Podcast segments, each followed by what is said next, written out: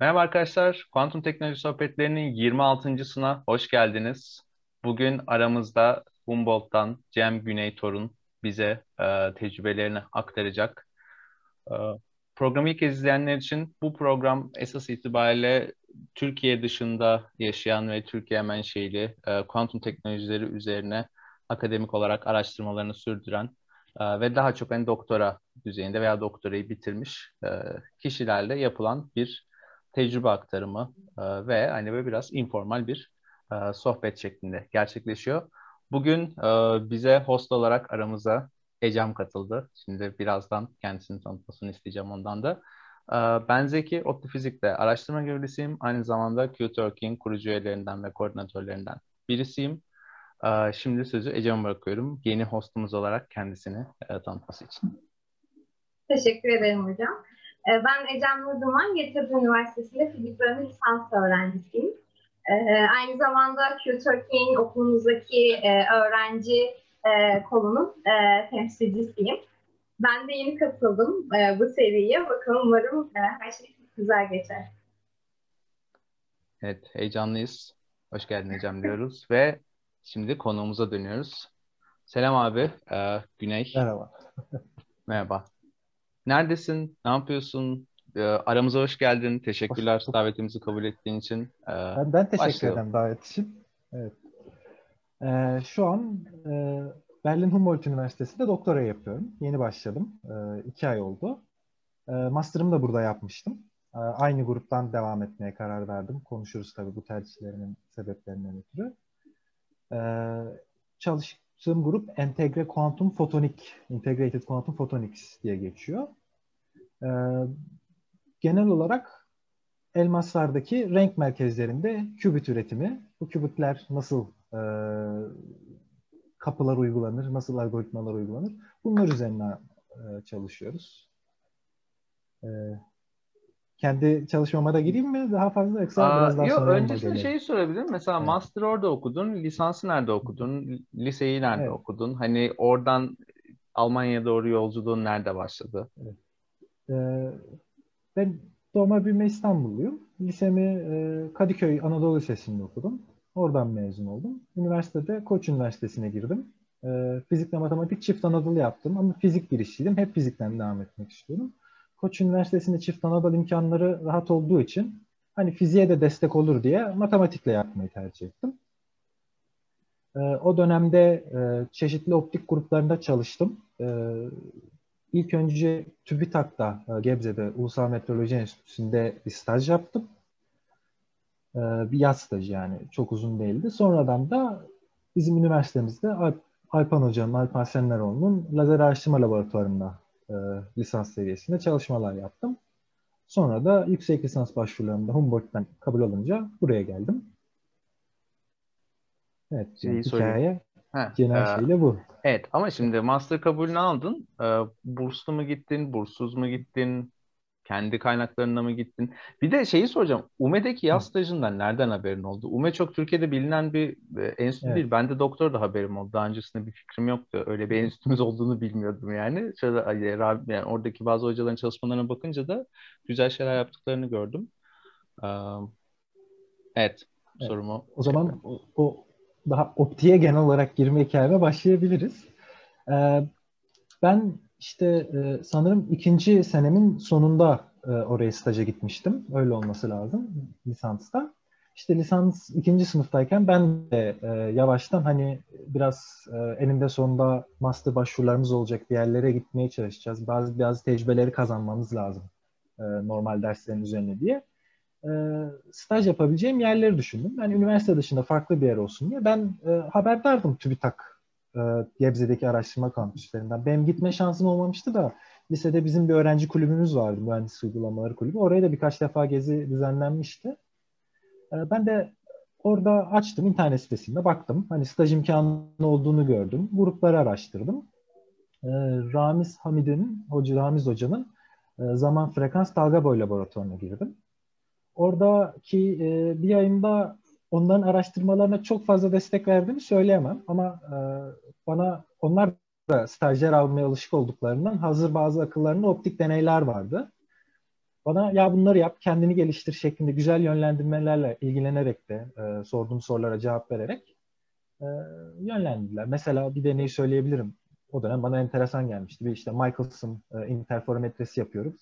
Ama ortasına işte 2 tane cam prizma koyuyoruz bir kolundaki faz değişimi yaratmak için. Orada işte o prizmaların hareketini değiştirerek mesafeyi ve faz ilişkisini değiştirerek bu camların kırılma eğrisini bulmaya çalışmıştım. Mesela bu çok temel ama hani lazerlerle ilk kez işte hizalamayı öğreniyorsun. Daha önce Michelson'ın interferometresi görmemişsin. Bu neye yarar, nereden çıkmış vesaire derken ilk optik deneylerimi orada yapmış oldum.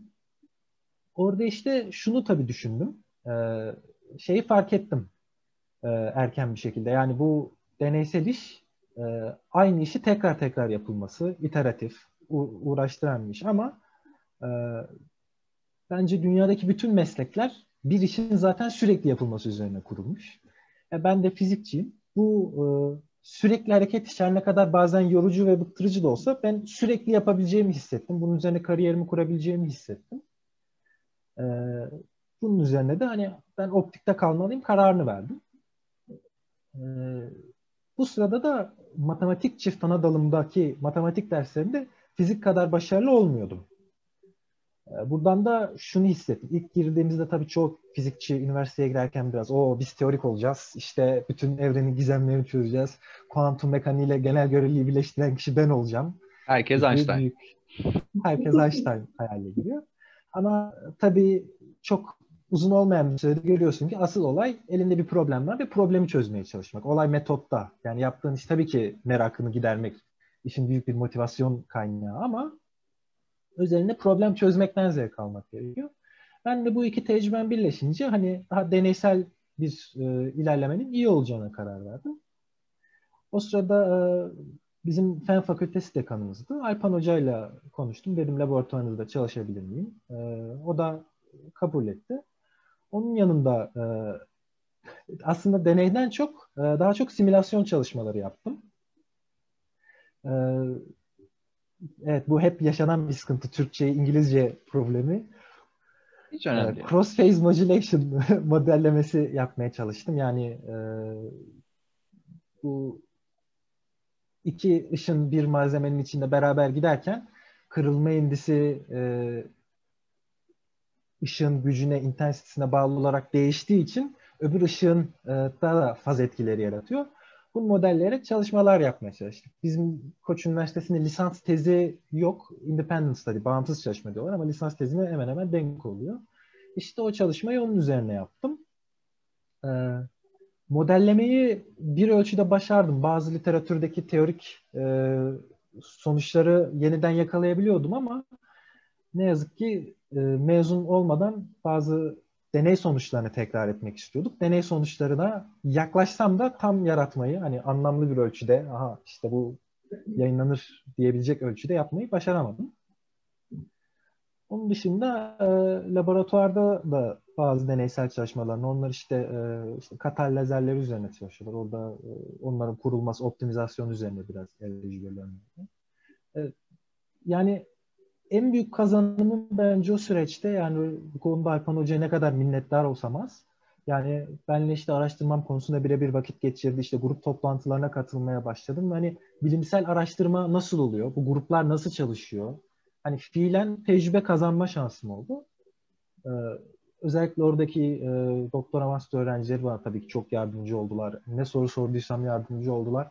Ondan da hani hep kendime ders çıkardım. Bence en büyük bilgi aktarımları aslında hocadan, öğrenciden çok mezun öğrenciler arasında oluyor. Çünkü birebir o tecrübeyi fiilen aynı anda laboratuvarda yan yana olduğu için onlardan çok şeyler öğrendim. Ondan sonra lisans eğitimimizin sonuna geldiğimde master başvurularına başladım.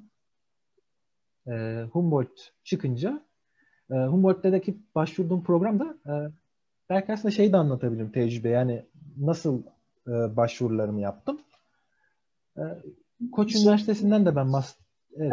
O aslında PhD ya da yüksek lisansa geçmeden önce biraz da ben bir lisans kısmıyla alakalı bir şey sormak istiyorum.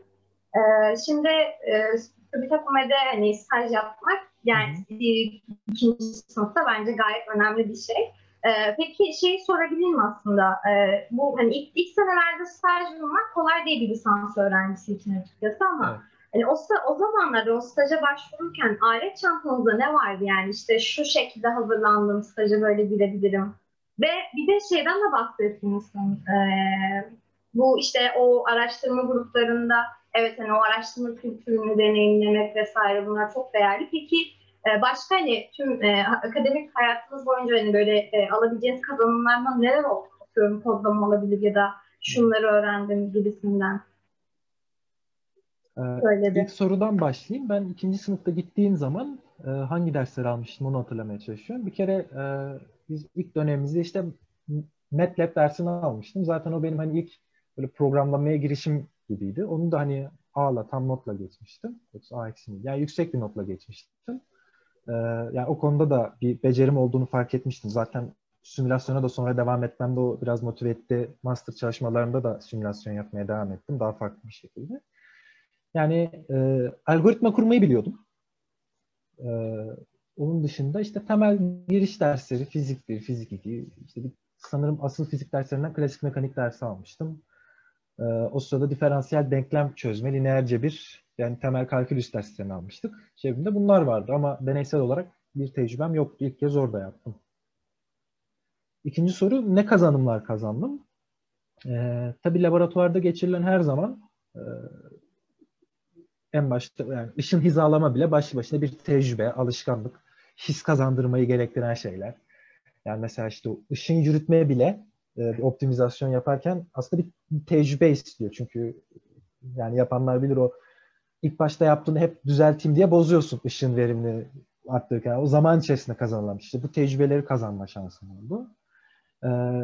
O zamana kadar hiç matematika kullanmamıştım. Alpan Hoca'nın laboratuvarında daha çok matematika kullanmayı tercih ediyorlar. Matematika öğrenmiş oldum ama MATLAB'den çok farklı değildi yani. Syntax alışınca hemen hemen aynı şekilde ilerliyordu. Yani onu belki şeyime yazma şansım oldu.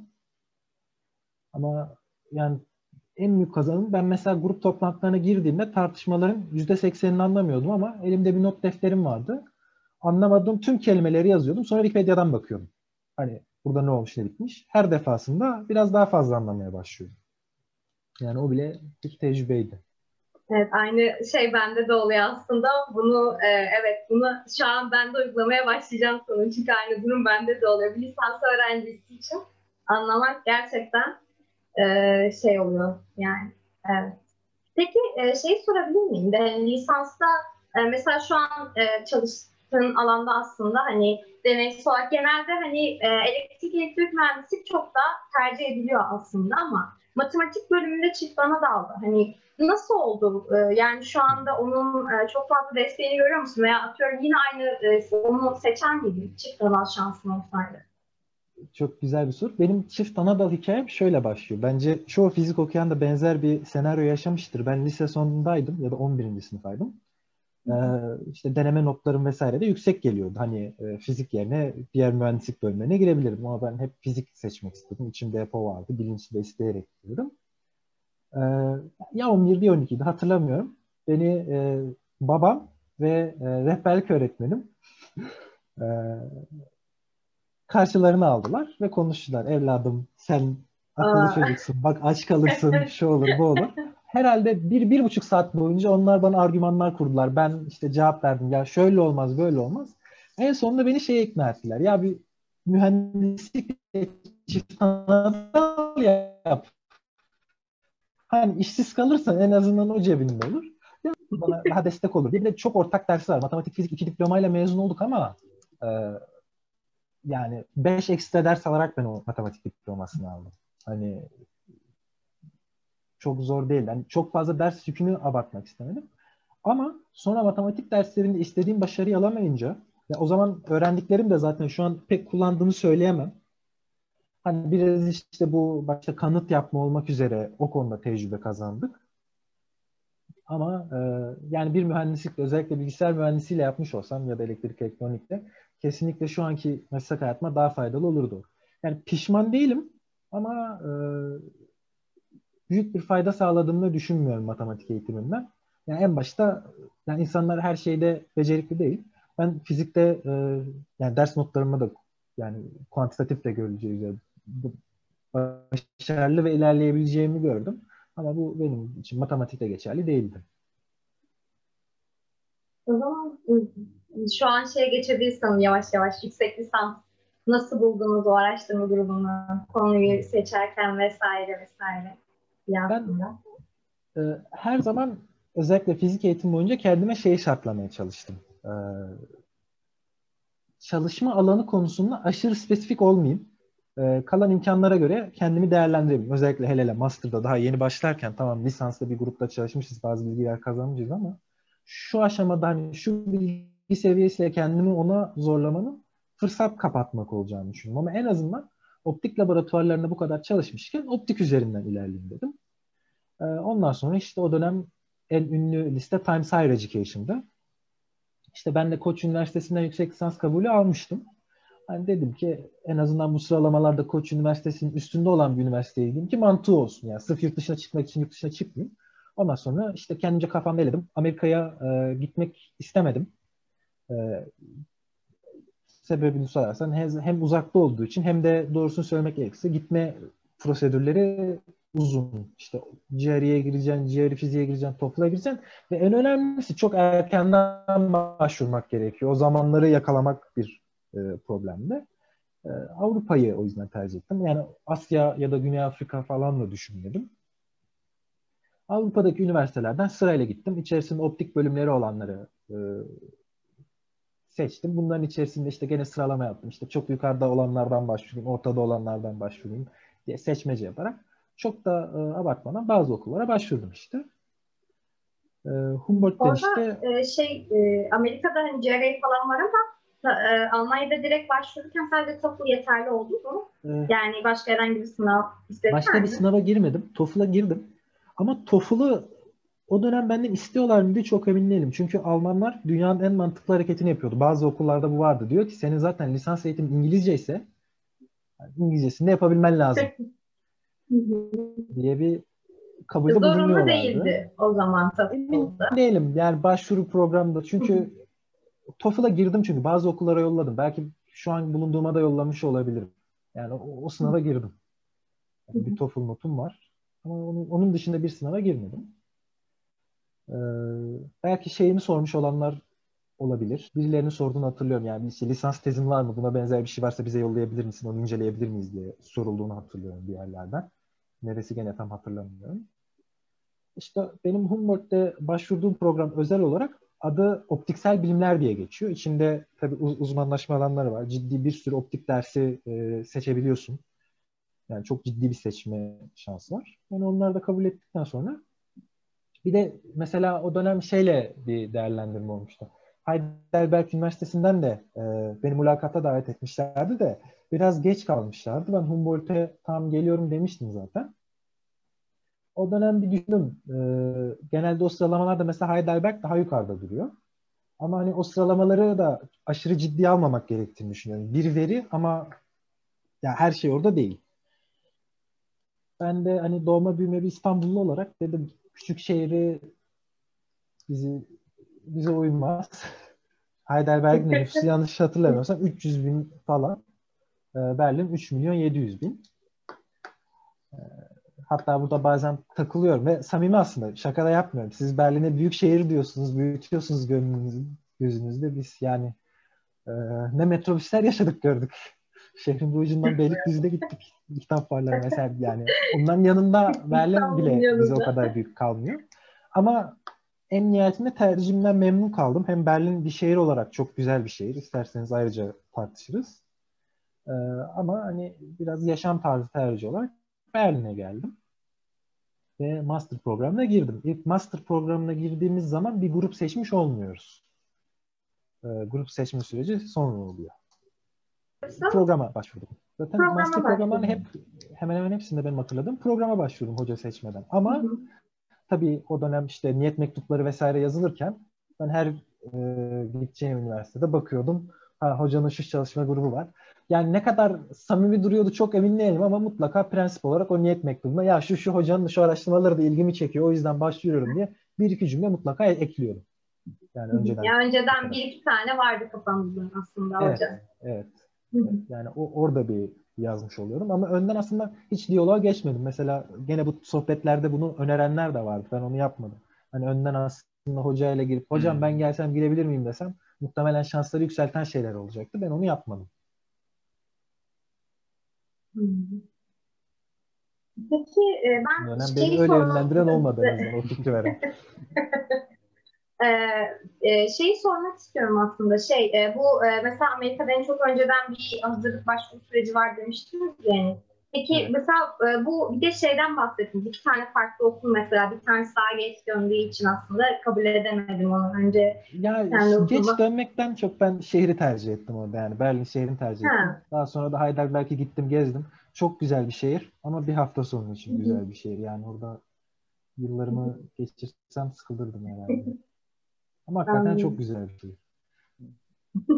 Orada başvuru şeyleri hemen hemen aynı mı oluyor programların, yüksek lisans programları? Aynı zamanda mı oluyorlar yoksa hani... Almanya en geç olanı. Onlar Temmuz'da kapatıyorlardı başvuru süreçlerini. Yani cevapları da geç geliyordu. O yüzden yani ben herhalde Humboldt'a gideceğimi Ağustos sonu falan fark etmiştim. Yani o benim için biraz hep havada kalmıştı o sorular. Biraz Almanya geçe bırakıyor işte.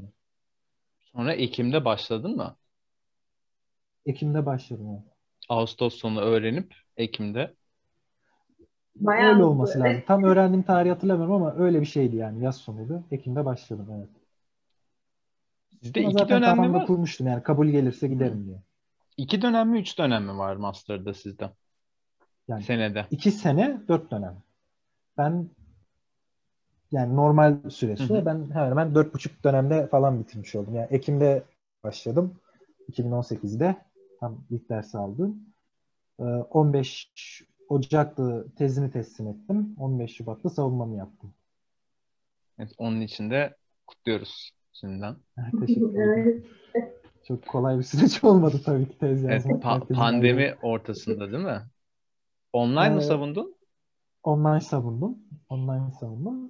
Pandemi, onu da ayrıca tartışabiliriz. Yani atlayarak gidiyoruz ama pandemiden en az zarar görenlerden biri olabilirim. O dönem simülasyonlarla uğraştığım için zaten bir bilgisayar bana yetiyordu.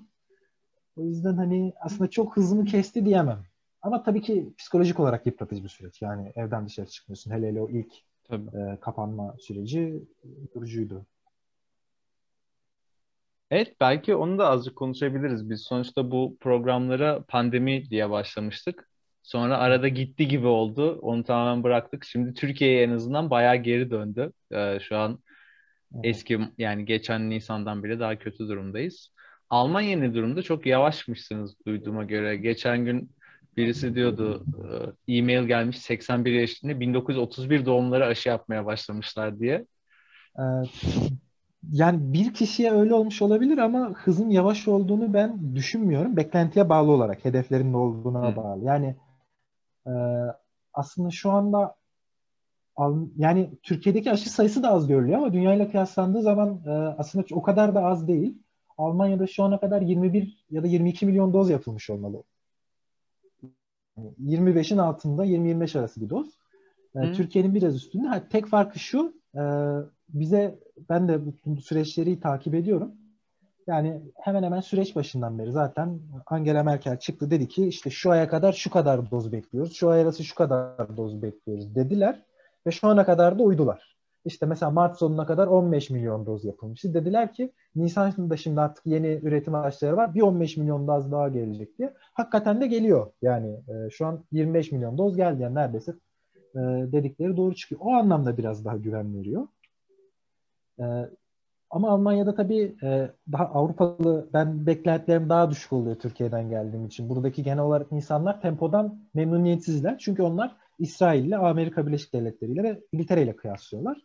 Ama orada da aslında azlığın sebebi çok anlaşılır ve benim saygı duyduğum sebep. Evet, aşıyı bulanlar Almanya'da, hatta Türkiye kökenliler. Ama üretilen tüm aşılar Avrupa Birliği'nin nüfusu oranlı dağıtılıyor. Yani Hırvatistan, Sırbistan, İtalya, Fransa, bunlar biz daha zenginiz, daha fazla alıyoruz demiyorlar. Almanya nüfusun oranına ne kadar geliyorsa her yere aynı oranda gidiyor. Hani bu anlamda Almanya gibi değil, AB özelinde bakmakta daha fayda var. Ama gene Almanya'nın da ben yani iyi git götürdüğünü düşünüyorum. İşte verilen söz Eylül sonuna kadar aşı teklif ettiğimiz kimse kalmayacak diyorlardı. Vaka sayılarına bakarsak burada da bir üçüncü dalga başladı. Henüz ikinci dalgayı aşmadı. Ama birinci dalganın üstünde. Ama inmeye de başlamadı. Yani nereye gideceğini tam şu anda kestirmek mümkün değil. Yani burada da üçüncü dalga işte her zamanki gibi mutasyonlarla aşıların R sayısını biri arttırıyor, biri düşürüyor. Bunun mücadelesini izliyoruz şu anda. Aynen. Peki akademiyi nasıl etkiledi orada? Yani Türkiye'de nasıl etkilediğini biliyoruz. Almanya'da nasıl etkilediğini daha önce aslında biraz konuşmuştuk ama hani en azından Berlin üzerinde. Çünkü Berlin oradaki belki de gerçekten tek büyük şehir diyebileceğimiz yani işte Türkiye'de Ankara, İstanbul boyutlarındaki tek şehir. Nasıl etkiledi? 2020 Mart'ında hatta ben de o dönemde tesadüfen Türkiye'deydim. Tesadüfen değil yani ailemi ziyarete gelmiştim. Hem uçuşlar kapatıldı hem üniversite kapatıldı. Denk gelecek bir şekilde. Bizim üniversite sanırım işte Mart sonundan Haziran'ın ya ortasıydı ya sonuydu ya başıydı. Yani o Haziran-Temmuz arası bir süreye kadar kapalı kaldı. Ben de o dönemde bir şekilde arada bir uçak yasakları olmasına rağmen özellikle işte Almanya'da çok Türk vatandaşı da olduğu için Türkiye'de kalmışlar da vardı dönemeyenler, dönmek isteyenler. Arada bir tekil uçuşlar yapılıyordu. Yani özel normalde olan seferler değil. Onlardan bir tanesiyle geldim. Geri gelmeyi başardım. İşte Haziran-Temmuz arası işte ilk başta birazcık daha sıkı davrandılar. İşte haftada 2'den fazla gelmeyin. Zaten hani şeylere girmiyorum. İşte maske zorunluluğu, işte düzenli dezenfektan şuydu buydu. Ama yazın vakalar azalmaya devam ettikçe bu şey azaltıldı. Bizden sadece şey rica ediyorlar. Ama tabii ki toplamıyorlar özel bilgi olduğu için. Görüştüğümüz insanların kaydını tutun. Olası bir enfeksiyonda takip edebilelim. Hani bunu bizden rica ediyorlar. Daha bizim grubumuzda herhangi bir enfekte olan kişi olmadı. 14 kişiyiz. Onun dışında yani öğrenciler yok tabii. Öğrenciler hiçbir zaman açılmadı. Sadece araştırma için açıldı. İşte girişlerde kart okutarak giriyoruz. Biraz onun bürokrasileri oldu ama bir şekilde ben sistemin oturtulduğunu düşünüyorum. İşte kurallar var. İşte bilmem kaç metrekarede bir o kadardan fazla kişi olamayacak. Onları takip ediyoruz.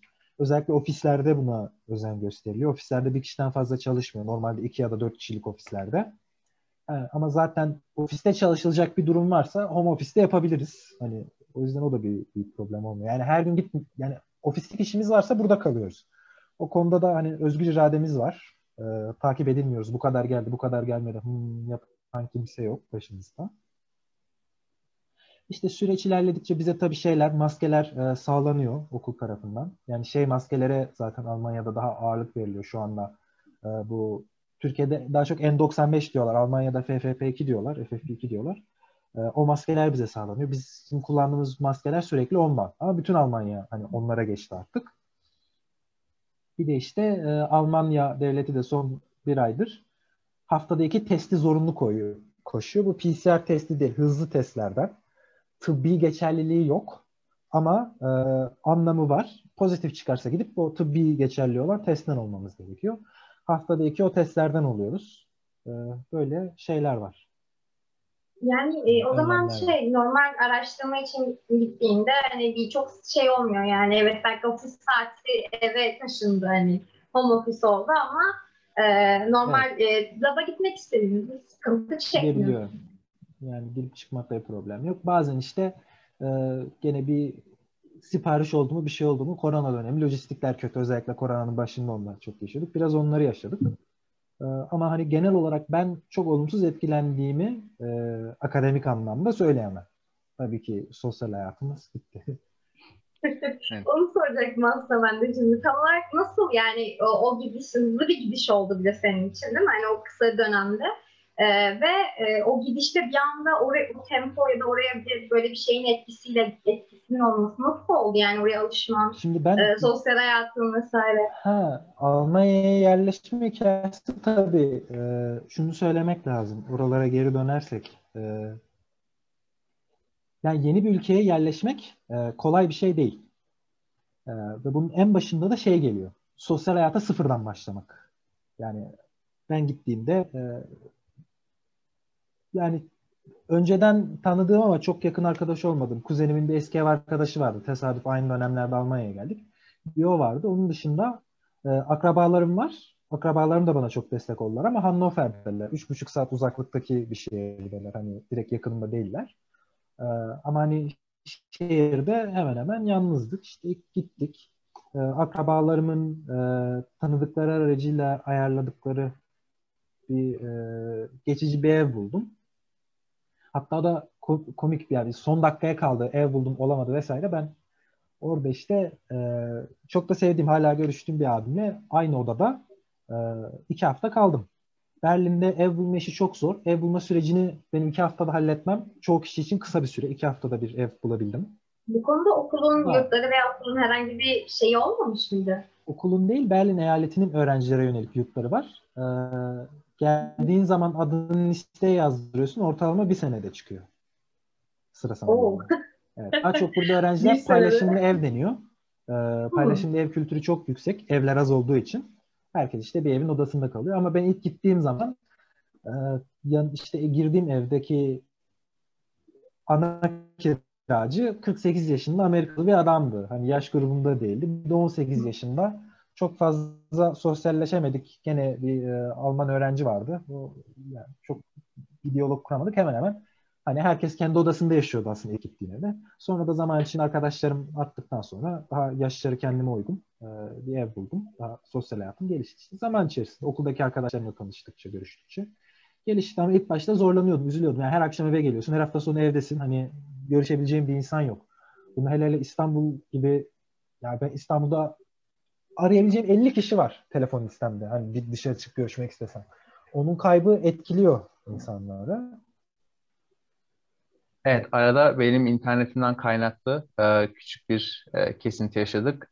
Almanya'daki sosyal hayatla devam ediyoruz diyeyim. Yani onun üzerine konuşuyorduk. Şimdi oradan devam edebiliriz. Ben sözü tekrar Güney'e bırakayım abi.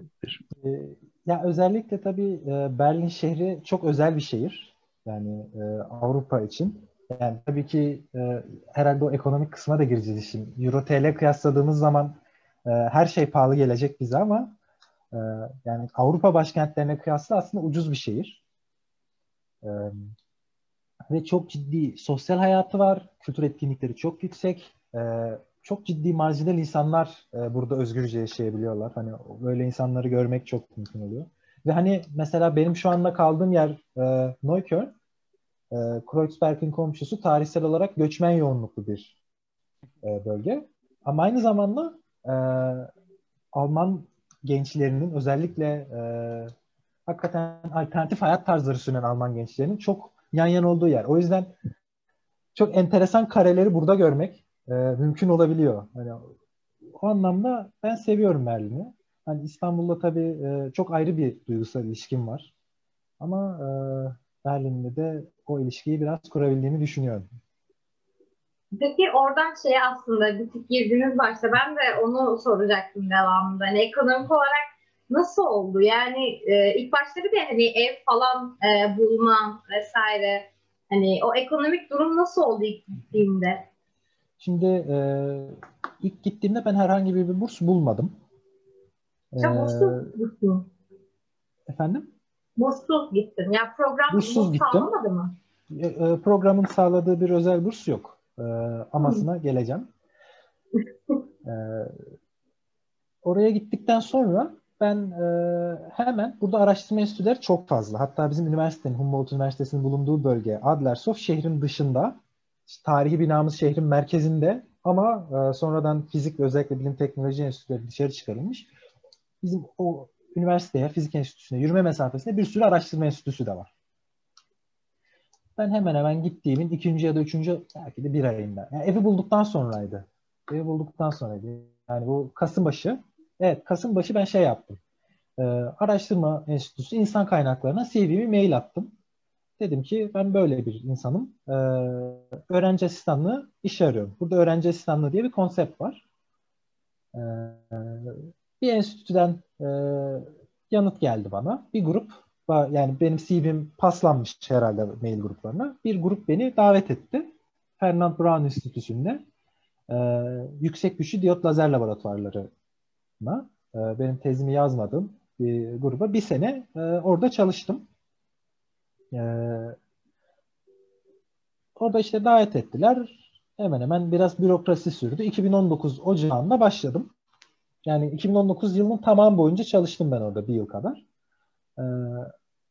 Bu bizim öğrenci oturum izinlerimiz ayda 80 saat çalışmaya kadar izin veriyor. Ayda 80 saat doğru. Bu da tam işte yarı zamanlıya denk geliyor.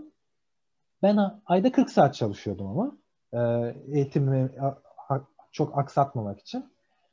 Ayda 40 saat çalıştığım zaman giderlerimin yarısını karşılayacak, yarısından biraz daha fazlasını karşılayacak kadar gelir elde ediyordum. Üstünü ailemden gelen destekle geçimimi sağladım. Ama burada olan bazı arkadaşlarım ayda 80 saat çalışarak giderlerinin üstünde para kazandılar. Biraz master programlarını uzatarak hem gelirlerini sağlayıp hem eğitimlerini sürdürmeyi başardılar. Bu enstitülerde öğrenci asistanlığı hikayesinde de bizim master grubundaki pek çok arkadaşımız benim kadar hızlı olmasa da bir noktada bunlar da dünyanın pek çok yerinden gelen insanlar. Bizim programımız özellikle internasyonel bir program, İngilizce. Almanya'da İngilizce program bulmak her zaman kolay olmayabiliyor. Hepsi bir şekilde bir ara bazı araştırma enstitülerine bu öğrenci asistanlığı pozisyonlarına girerek bir nebze gelir elde etmeyi başardılar. Yani bu imkan var. Peki asistanlık dışında öğrenciler için hani, neler var? Hani, mesela asistanlık dışında ne yapabilirler? Orada o geçimini devam ettirebilmesi için mesela. Tam iyi bilmemekle beraber bu dağıt bursları vesaire var. Bunlar araştırılabilir ama bir kısmı sanırım sonradan Türkiye'ye dönmeyi şart koşuyor olabilir. Emin değilim. Benim sözüme güvenmeyin. TEV'le olanı öyle bence. TEV'in bir TEV dağıt bursu var yüksek lisans için. Onda galiba Türkiye'ye yani zorunluluk değil de hani dönecekseniz daha iyi olur gibi bir şey var. Yanlış bilmiyorsam ben de. Yani zorunluluk da olabilir de o çok hukuk gibi zorunluluk olmuyor. Onun dışında master bursları genel itibariyle Avrupa için zor. Evet, Amerika'da nasıldır bilmiyorum da genelde burslar doktoraya yönelik veriliyor. Bir de Almanya'da da şey değil mi? Yani master yapmadan doktoraya girmek yasak zaten. Yoksa direkt doktoraya girebiliyor musun? Gireni görmedim. Hani hiç de sormadım ben master yapmadan doktora yapabilir miyim diye. Ama gene iki adım ileri gidersek doktora da finansmanım şöyle. Ben şu an araştırma görevlisi kadrosundayım.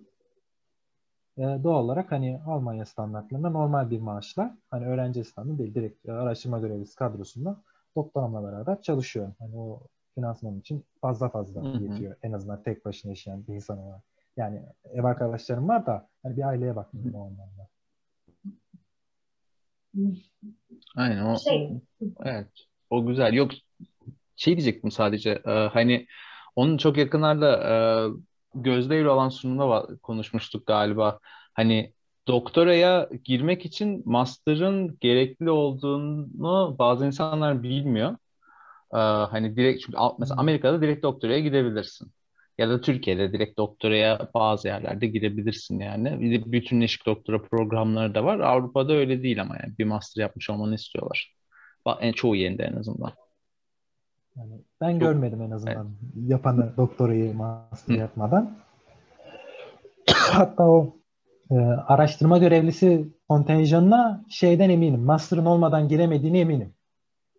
Çünkü kontratımı hazırlamaları için şeyi beklediler. Hani savunmamı bitirmemi ve çıktığımı görmeden kontratımı önüme koymadılar. İnsan kaynaklarına bekliyordu o. Ben çoktan yani belliydi doktoraya buradan devam edeceğim. Hani o yüzden şeylere başlamıştık bürokrasiye, prosedüre. O yüzden zaten 15 Şubat'ta savunmamı yaptım. 1 Mart'ta hemen başladım. Hani arada neredeyse boşluk olmadı. Bu, o zaman buna bağlı olarak ben şey sorabilirim belki. Yüksek lisansa başta hani belli bir grup seçmeden giriyorsun, biliyorsun hani şey olmadı programda. Evet. Onu o master'da yani yüksek lisansa o grubu seçmen, işte onunla bağlantı, iletişimi kurmaya başlaman ve daha sonrasında bunun PhD'ye uzanması, doktoraya uzanması. Oradan da biraz belki bahsedebiliriz aslında.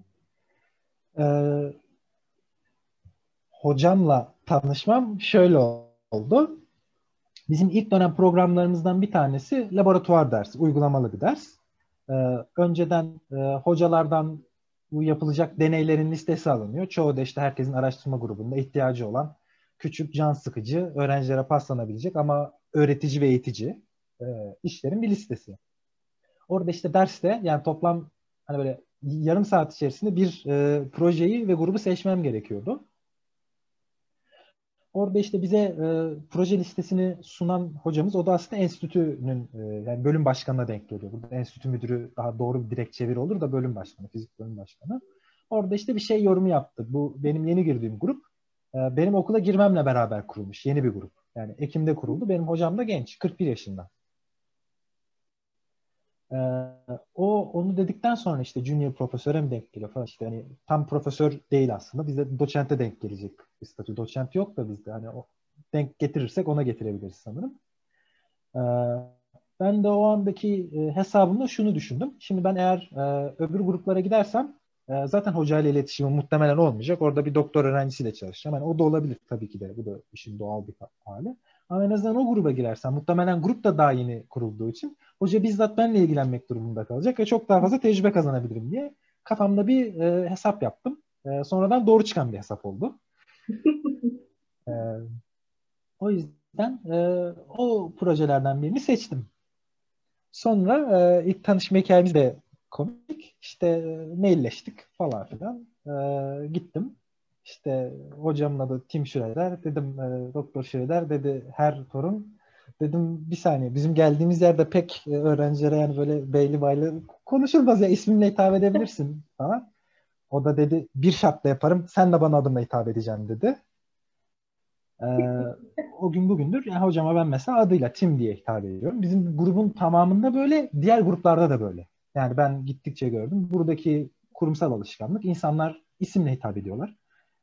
Kimse bunu suistimal de etmiyor. Yani zaten aradaki, yani benim hocamla olan ilişkim hiyerarşiden çok, bence daha çok bir mentor-menti ilişkisi gibi. Ve ben bunu çok sağlıklı buluyorum. Yani ben yani tırnak işareti içinde herhangi bir şekilde saygıda ettiğimi de düşünmüyorum. Ama hani bu birinci isimden olan ilişkiyle daha farklı, yakın bir ilişki kurup daha yani şahsen benim hoşuma gitti. Tabii kolay olmadı alışmakta. Mesela o dönem bu dersi beraber aldığımız Çinli bir arkadaşım vardı. Onlar da tabii bizden daha fazla. Hani ben hep hoca demeye ağzım alışmış. O hani ben ilk 2 hafta adıyla hitap ederken içimden garip oluyordum ama dışarı çaktırmıyordum. O sürekli dayanamayıp Doktor Schröder, Doktor Schröder diyordu. Ya adımla hitap et diye düzeltmek zorunda kalıyordu.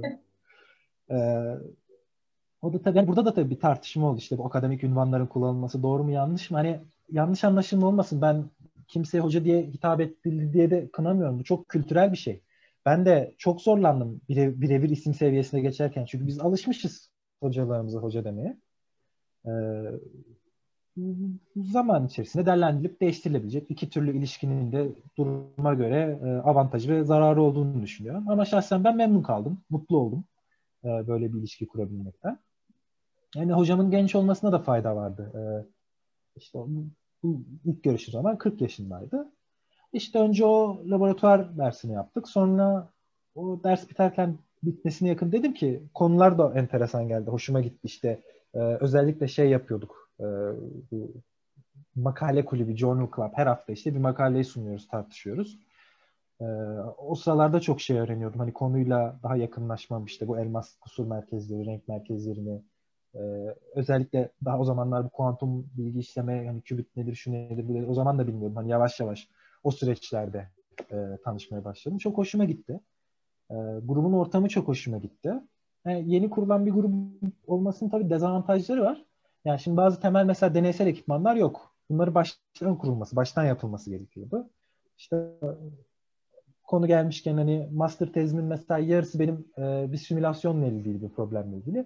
Geri kalan yarısı da hani bir kontrol alan mikroskopun, geniş alan mikroskopunun yapılarak işte bu elmaslardaki kusur merkezlerine erişilmesi. Ondan sonra işte saptandıktan sonra spektrumunu almak, işte otokorelasyonunu almak, bunlar tek mi değil mi? Yani çok temel ölçümler aslında ama bunların temellerini baştan kendim kurmam gerektiği için hani bir bakıma faydalı oldu, bir bakıma dezavantajlı oldu. Hani master tezime koyduğum, ben şey üzerine çalışıyorum, Kalay Boşluk, Tim Vacancy'ler üzerine çalışıyorum. Bugüne kadar hani benim aldığım ölçümden en azından 5-6 farklı makalede var. Hani yeni bir ölçüm almadım aslında ama başlangıcını yapmış olduk. Şimdi mesela doktoramda daha deneysel kısmına devam edeceğim artık. Bunları kurmuşken daha havalı deneyler yapmak, daha enteresan prosedürler denemek vesaire bu yönde gideceğiz. Ama işte dedim ben yani devam edebilir miyim, yapılabilecek bir şey var mı? O da zaten benden memnundu. Tabii ki kal dedi. Kaldım. Sonra master tezime döndü. Bir noktada dedim ben şehir değiştirmek istemiyordum. Bu yeni hayat kurma işini baştan yapmak istemediğimden.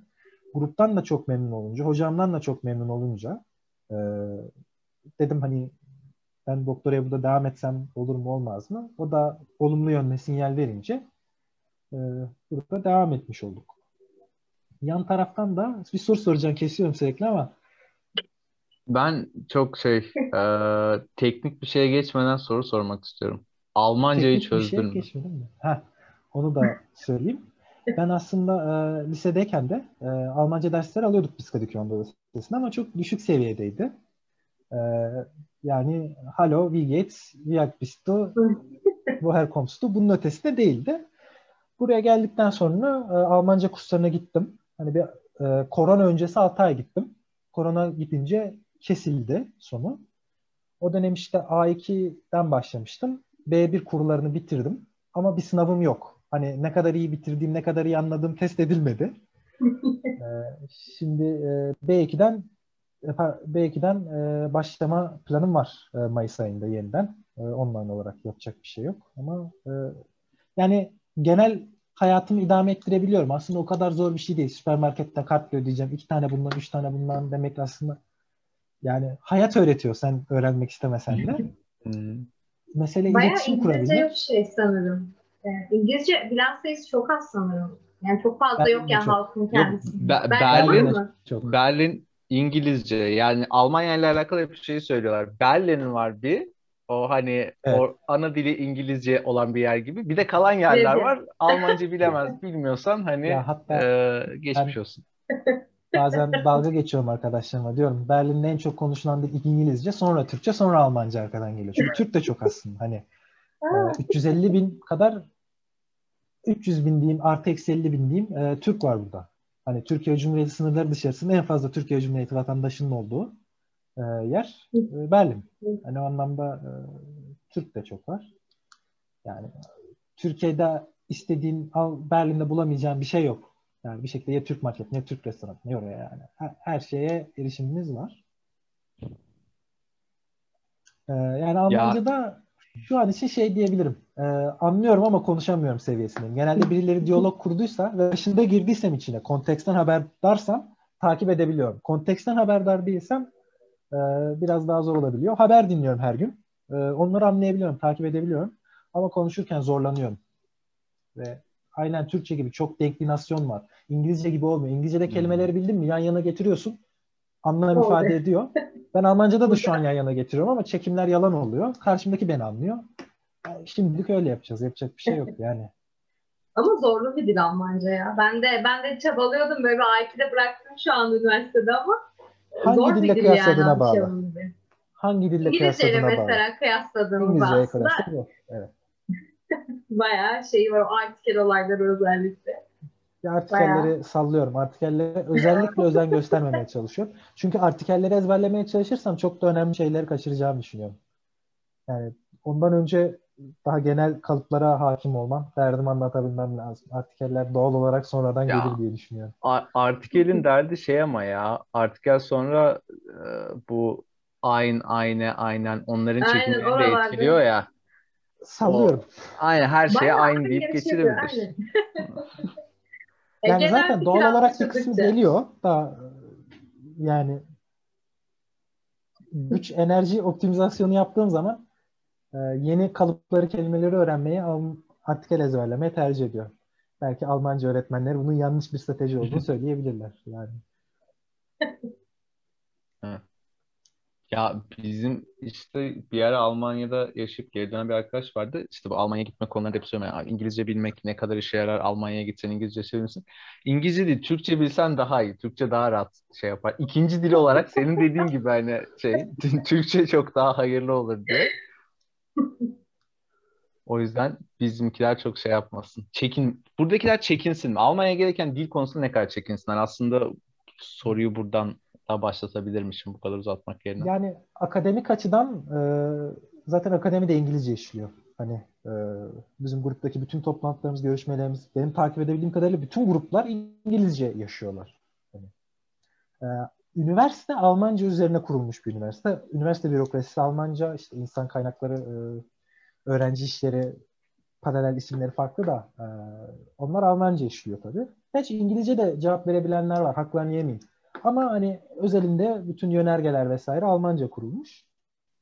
Yani o bana biraz enteresan gelmişti çünkü benim standartım Koç Üniversitesi'ydi. Koç Üniversitesi özellikle ya tabii Amerikan ekolü vesaire vesaire ama ya orada bir niyet var. Uluslararası olma niyeti vardı. O yüzden onlar orada mesela önce İngilizce oluyordu, sonra Türkçe oluyordu. Yani okul içindeki yönergeler, tabelalar bile en üstte İngilizce, sonra Türkçe. Yani ben ona alıştığım için burada birazcık daha şey geldi.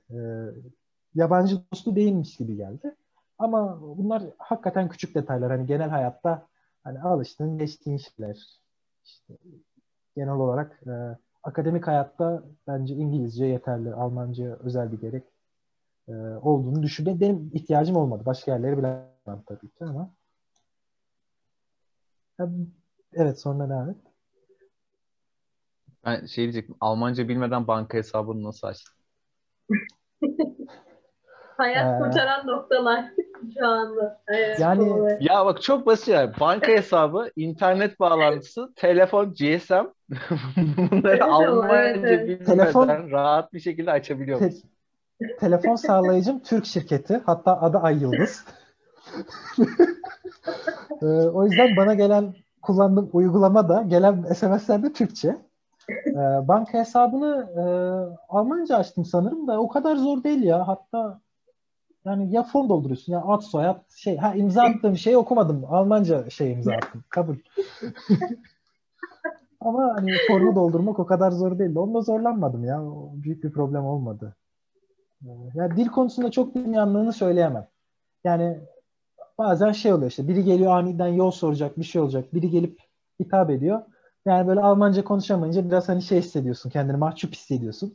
O mahcupluğu aşmak için hani o da mahcup hissetmen gereken bir şey mi tartışılır. Bence kısmen öyle. Bir ülkede belirli bir süre geçirdiysen hani oranın dilini konuşmak yani beklenir. Hani ben de o özeni o yüzden göstermeye çalışıyorum.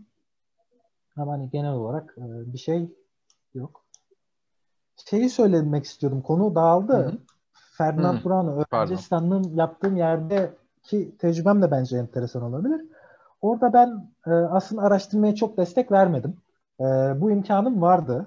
Ben işte eş zamanlı okuldaki grupta da çalıştığım için okuldaki grup enteresan geldiğinden daha kurumsal tecrübemi diyot lazerler yerine Elmaslar'daki renk merkezi üzerine kurdum. Ama orada eğer ben bunu yapmış olsaydım bana dediler aslında hani seni öğrenci asistanı alıyoruz ama eğer yapmak istersen master tezini yap, doktora tezi yap, gel burada pozisyon bul, seni çalışa çalışa enstitü müdürlüğüne kadar çıkaralım diye hatta espri yaptılar. Yani o imkan vardı. Hani bana da arada sordular. Nasıl 6 ayın sonunda 6 aylık sözleşme yapmışlardı. Bir 6 ay daha uzattık. Orada dedi hani şu anda ne düşünüyorsun? Hani biz de yani bu ticari bir ilişki midir yoksa daha akademik götürmek istiyor musun diye. Ben yani açık dedim yani bu olan tam nasıl bir diplomatik dil kurdum hatırlamıyorum da yani şey dedim yani şu anda sanırım okuldaki grubumla master tezimi yapmayı tercih edeceğim gibi duruyor dedim. Hani o yüzden benim üzerime de orada çok yatırım yapmadılar. Daha çok ihtiyaç duydukları işlerde görev verdiler. O da neydi? Diyot lazerler üretiliyordu. Benim önüme geliyordu. Zaten hazır setup var. Zaten hazır program var. Sen lazeri alıyorsun. Sisteme koyuyorsun. vidalarını sıkıyorsun. İşte belki 10 yıllık program. Windows XP'de çok eski LabVIEW'larda falan hazırlanmış program. Yıllardır kullandıkları belli. Temiz çalışıyor. Basıyorsun. Akımı arttırıyor. Çıkan gücü ölçüyor. Kaydediyor. Grafiklerini falan işte çizdirmek için hazır Origin script'leri var. O Origin script'i nasıl çalışıyor bana öğretiyorlar. Tıklıyorsun. Her şeyi çıkarıyor. Yani gene repetitif bir iş. Onların yaptığı şeylerin karakteri çıkardıkları diyotların karakterizasyonunu genel olarak yapıyordum. Biraz işte gene bu bilgisayar programlamaya işim düştüğü için arada geliyorlardı bana oradaki doktor öğrencileri, ya bu datalarım var, bu dataları şu şekilde bir analizini yapmak istiyorum, işte şunları ekstrakt etmek istiyorum, bana bu programı yazabilir misin diyorlardı. Biraz orada işte data analizi yaptım. Temel işim olmamakla beraber ben de yapmayı seviyordum. Ona kıyasla daha kişisel gelişime faydası olduğunu hissettiğim için onlara yapmaya gidiyordum. Hani o şekilde bir senem geçti. Sonra ama üniversitede olduğum grupta da öğrenci asistanlığına devam ettim 2020'de. Yani ben biraz kesişim oldu ama neredeyse 2 yıl öğrenci asistanlıklarıyla finansmanımı sürdürdüm. Onu söyleyeyim. Yani orada da imkanım vardı. Programım da izin veriyordu bu arada. Bu bizim Humboldt'taki Optiksel Bilimler programı aslında araştırma enstitüleriyle entegre tasarlanmış. Size o motivasyonu veriyor. Mesela şey var. O kurumların içerisinde atıyorum bu DLR var. Alman masası, Alman Uzay ve Havacılık Araştırma Enstitüsü. Orada da mesela gidip bir şeyler araştırsam yapabilirdim. Yani yapmadım, oralara gelmedim. Peki burada ben... Ecem sen sor. Ben şey soracaktım. Hani bu kadar aslında iç içeler. Peki hani ortak araştırmaların yürütülmesi vesaire özellikle mesela senin ekibin için. Bunu soracaktım. Ne durumda ya da senin toplumun için. Zaten bu bütün araştırma enstitülerinin bu kadar yan yana getirilmesi kolaborasyon imkanını arttırmak. İşte bunların zaten çeşitli çatı kurumları da var farklı sıfatlarda. Doğal olarak pek çok üniversite grubunun hatta şu sistem çok var. Bizim üniversitedeki araştırma grubumuz da öyle. Birleşik laboratuvar, joint lab. Bizim Humboldt merkezi bir grubuz ama bizim grubumuzun orada çalışmamla alakası yok. Fernand Braun Enstitüsü'nde de bir birleşik grubu var. Orada da çalışan bizim grup üyelerimiz var ama Humboldt'e kadrosunda değiller. Fernand Braun'un kadrosundalar. Mesela işte bizim araştırdığımız örnekler işte iyon implantasyon şuydu buydu. Bizim grubumuzdaki arkadaşlar tarafından Fernand Braun'da yapılıyor. Hani kendi içimizde bile o enstitülerin araçlarına ulaşabileceğimiz bir kolaborasyon imkanı var. Ama bunun dışında da tabii ki insanlar birbirlerini tanıyorlar. Kimin neyi nasıl yapacaklarını biliyorlar. Gerektiği zaman ekip kolaborasyonlar kurabiliyorlar. Yani mesela ben o projenin içinde değilim bizim grupta. Gene işte bir manyetik alan sensörü üzerine bir çalışma var. Onun içinde Fraunhofer Enstitüsü ile bizim arkadaşlarımız kolaborasyon halindeler. Orada bazı örnekler üreterek getiriyorlar. Böyle imkanlar var. Ben de şeyi soracaktım aslında. Şimdi bunu aslında yayından önce de azıcık konuşmuştuk da rekabet meselesini. Dedin ya hani burada enstitü müdürüne kadar yükseltir seni, çalış. Hani her yerde iş var. Özellikle master'a gelen arkadaşlar çok çekinmesin diye. Sence bunun sebebi ne? Alman öğrencilerin çok ilgisi mi yok? Uluslararası öğrenci dağılımı ne? Yani mesela sizin gruptaki dağılım nasıl? Ne kadarı Alman, ne kadarı yurt dışından, ne kadarı Çinli?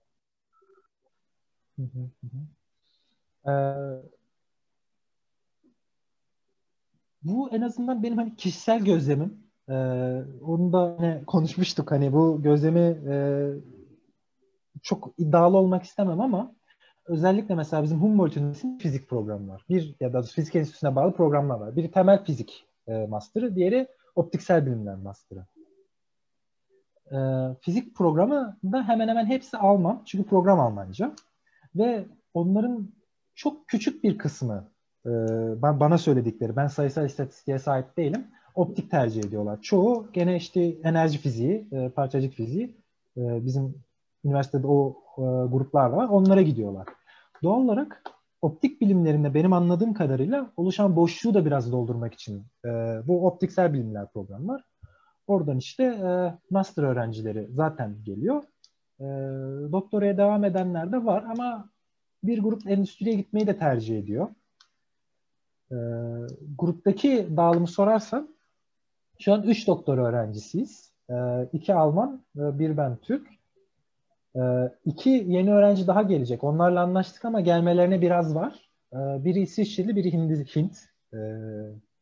Master öğrencilerinde ise bir Kolombiyalı arkadaşımız var. 2 Alman arkadaşımız var. Postdoklarda bir Şilili, bir İtalyan arkadaşımız var. Bir İngiliz arkadaşımız var. Asıl benim birebir yakın çalıştığım. Onun dışında bir Alman postdokumuz daha var. Yani aslında internasyonel bir grup olduğunu söyleyebilirim. %50-50 gibi bağlı. Yani benim gördüğüm, hissettiğimde yani master doktor öğrencilerine, en azından optik bölümlerine ihtiyaç var. Yani en azından şey olursa bir insan, yani bu kapı sonuna kadar açık, her geleni geçeni alıyorlar, bir kalifikasyon bakmıyorlar değil. Ama yani hep kapı açık. Eğer işini bilen düzgün bir insan olursa bir şekilde bir gruba giriyor, çalışıyor. Yani belki her gruba giremeyebilirsin, her çalışma alanı olmayabilir ama bir yere bir şekilde bütün arkadaşlarımız giriyor. Ama yani bu benim kendi tecrübem. Anladım. Yani ihtiyaç olan yerleri doğru tahlil edebildiğin noktada önünde bir engel kalmaz diyorsun. Öyle bir şey yok hani Almanya içerisinde çok ciddi bir Alman öğrencilerden gelen rekabet yok yani diyorsun. Ya şunu söyleyebilirim. Yani aslında şunu sormak istiyorum. Mesela seninle bir Alman öğrenci arasında kalmış olsalar bir Alman öğrenciyi seçerler değil mi? Buna katılmıyorum. Ay öyle mi değil mi? Onu soruyorum. Emin şey değilim. Öyle ya da böyle demiyorum yani. Şimdi ben orada liyakatın öne çıkacağını ama ya ikisi de çok yakınsa duruma göre benim öne geçebileceğimi düşünüyorum. Çünkü bu işte diversity nasıl Türkçe'ye çeviririz? İşte farklı kesimlerden farklı işte internasyonelite, dezavantajlı gruplar bunların temsili noktasında bir hassasiyet var. Yani üniversiteler de bu konuda düzenli olarak yayınlar yapıyorlar, bildirimler yapıyorlar. Yani ben de mesela benim hocamın bu konuda yani tabii ki liyakatı çöpe atmaz ama memnuniyet duyduğunu biliyorum Alman olmayan öğrenciler grubunda çalışabildiği zaman. Mesela şey konusunda bir üzgünlüğü var. Bizim grubumuz işte 14 kişide şu an bir doktor öğrencisi kadın, bir master öğrencisi kadın ve bu yani keşke kadın olsa istiyor mesela bunu biliyorum ama hani talep olmadığı için. Yani onun özel olarak önünü kestiği için değil. Ama seviye kıyaslamaya gelirsem hakikaten mesela Türkiye'den çıkmış bir insan olarak ben kendimi onlarla kıyasladım da. Şimdi tabii örneklem büyük değil. O yüzden bu konularda çok fazla konuşmak istemiyorum. Ama ben girdiğim zaman Optiksel Bilimler programına orada ilk bizim girdiğimiz gruptan da tezini verip mezun olabilen de benim. Bizimle beraber giren işte Bangladeş'ten gelen arkadaşlar vardı, Çinli arkadaşlar vardı, Alman bir arkadaşımız vardı, İsrail'den bir arkadaşımız vardı. Onlarla kıyaslandığı zaman, yani onlar da kendi gruplarını ne kadar iyi temsil ediyorlar dediğim gibi bu konuda iddialı olmak istemiyorum ama en azından ben hani Türkiye'den gelmiş bir öğrenci olarak sivrildim. Yani Koç Üniversitesi'nden nispeten hani en üst olmasa da iyi bir başarıyla çıkmış bir insan olarak orada iyi bir şey yakaladım. Yani grubumuzda mesela gene master tezini beraber bitirdiğimiz Alman bir arkadaşımız vardı. O da çok başarılıydı, çok yetenekliydi. Hani ben seviye olarak hiç arkasında kaldığımı hissetmedim. Yani en azından bana Koç Üniversitesi'nin lisans eğitimi Avrupa'dan geri bırakmadı. Yani ben bunu yaşamadım. Ama dediğim gibi bu çok öğrenciye bağlı, bir insanın lisans hayatını nasıl geçirdiğine bağlı. Çok iddialı konuşmamak lazım bu konuda. Ben en azından kendimi geri hissetmedim genel ortalamada. Şey sorabilir miyim? Mesela Türkiye'de de çalışma deneyimin oldu aslında işte stajlarım vesaire. Şimdi Türkiye'deki çalışma kültürüyle, bir araştırma grubundaki kültürle, oradaki kendi şu an içinde bunlar şimdi grubunun kültürü hani böyle bir farklılık var mı sence senin gözünden? Şimdi belki disiplin olabilir, belki tamamen farklı bir şeyden biri olabilir. Karşılaştırmak isterim de. Ben yani hani araştırma temposu olarak görürsem, konuşursak ciddi bir farklılık olduğunu hissetmedim. Birazcık insan sayısı azdı Arpan Hoca'nın grubunda. O dönem 5-6 kişi falan vardı sanırım benim içinde olduğum zaman. Hani o anlamda eş zamanlı giden proje sayısı az oluyordu. Ama projelerin gitmesi, çalışması olarak ben gene anla bulunduğum gruptan ya da yan gruplardan geride görmedim. Gayet başarılılardı. İyi çalışmalar yapıyorlardı. Yani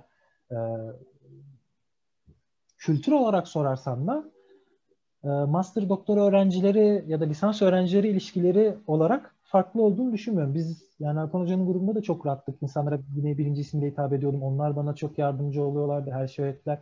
Yani çok gene mutluydum. Burada da aynı şekilde bir tek dediğim gibi hani hocamız da biraz bizim gibi davranıyor burada. Farklı bir kültürden geldiği için dediğim gibi bunu olumlu olumsuz kıyaslamak için söylemiyor. Sadece yaşadığım bir şey olduğu için. Hani biraz daha farklı, yakın, ne bileyim yani buradaki hocamla daha mesela kişisel ilişkilerimi, hayat şeyleri yapabiliyoruz. Şakalar daha fazla.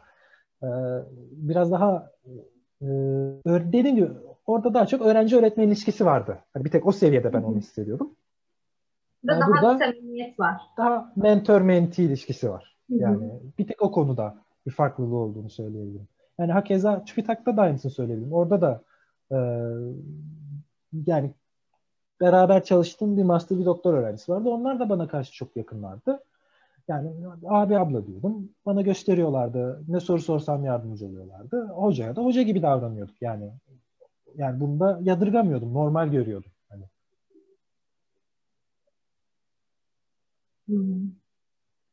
Buradan belki ben belki zıplayabilirim aslında. Biraz hazır girmişken tekrar bir lisans dönemine döndürtebiliriz. Bu araştırma gruplarında mesela lisans öğrencisi olarak tam olarak nelerle uğraşıyordun aslında biraz daha detaylı bir şekilde ya da oradaki ortamda işte mesela bahsettiğim gibi hani bu master'da yüksek doktor öğrencileriyle mesela işte onlarla sürekli bir iletişimde olma mesela pozitif bir şey. Çünkü onlar sana daha yakın, daha çok böyle ufak şeyleri sorarak öğrenme falan. Ama orada tam olarak nasıldın? Yani bir lisans öğrencisi olarak yabancıydın birçok şeye. Peki nasıl geçirdin? Nelere dikkat ettin mesela? Oradan bir şeye en iyi verim alabilmek için. En çok yaptığım şey laboratuvara gidiyordum. Düzeneğinle çalışan kişinin yanına gidip ne yapıyorsun? Nasıl çalışıyorsun? Ne oluyor? Ne bitiyor? Yani başka nasıl olacak? Yani o şekilde gidiyordum. İşte o yüzden diyorum. Mesela bir insan bunlar rahatsız olabilir, sıkılabilir. Yani oradakiler sıkılmak bir an büyük bir keyifle bana anlatıyorlardı. Yani bu herkesin her zaman yapacağı bir şey değil. Yani bu şansa da bağlı bir şey. İyi insanların yanına denk düşmek çok güzel bir şey. Yani. Ben de işte onlardan ders alarak şimdi gelenler oldu mu? Elimden hemen her şeyi bırakıyorum. Hemen yardımcı olmaya çalışıyorum. De. Öyle yani. Süreç öyle işliyor. O zaman ben artık teknik soruya giriyorum. Doktoranda ne yapıyorsun abi? Bitirince ne olacak? Bitirince ne olacak? Kalay bazlı kuantum bilgisayarımız oluyor mu? Ben yanlış mı? Kalay bazlı kuantum bilgisayarı. Evet. Ya en azından hani birkaç böyle birkaç prosedür gösterebilsek en azından gene Türkçe İngilizce kıyaslama şeyler zorlanıyor. Ben de Türkçe ama konuşmamız lazım. Yani bu tartışma burada hep dönüyor. Ben de özen gösteriyorum. O yüzden Türkçelerini bulmaya çalışıyorum. Konuşmadan önce de biraz hani böyle bakıp bunun Türkçesi ne olur ne olmaz hep şey yapmaya çalıştım. Ya amacımız işte öncelikli olarak işte bu Tim Vacancy, Kalay Boşluk Renk Merkezi'ni coherent yani eş evreli. Kontrol ederek eş evreli olarak istediğimiz bilgiyi yükleyebilmek. Ondan sonra bunun üzerine işte kapılar oluşturup bunun için yöntemler üretip. Mesela bizim grubumuzda teorik çalışan arkadaşlar var. Bu nasıl olur? Bunun üzerinde çalışıyorlar. Bize bilgiyi aktarıyorlar. İşte bir arkadaşımız var işte örnekleri üretiyor. Ben ve işte postdokumuzda bunları fiziksel olarak uygulamaya çalışıyoruz. Bunları uygulamaya çalışacağız. İşte büyük hayal en azından lineer bir cluster state, entangle, bir sürü entangle fotonu arka arkaya çıkarabilmek. Oraya gitmeye çalışıyoruz. Benim doktora sürecimde ne kadar olur göreceğiz. Ama umutluyum. Yani hedef bu. Peki o zaman ben bir şey daha soracağım. Bunu yapıyorsunuz. Bunu yapıyor olmanızın arka planındaki sebep ne? Yani sırf yeni bir şeyi tanımak mı? Potansiyeli tanımak mı? Yoksa biri, yani daha büyük bir projenin içerisinde daha küçük bir parça ile mi uğraşıyorsun? Yoksa daha exploratory, böyle hani daha keşif amaçlı. Böyle bir şey var mı? Acaba buradan bir şey çıkar mı gibi bir keşif projesi mi? Yani çünkü bunu sormamın sebebi aslında biraz şu: doktora düzeyinde ben, yani şu gözlem var. Avrupa'daki doktoralarda, çünkü sen şu an ders almayacaksın değil mi? Doktoraya girdin. Evet.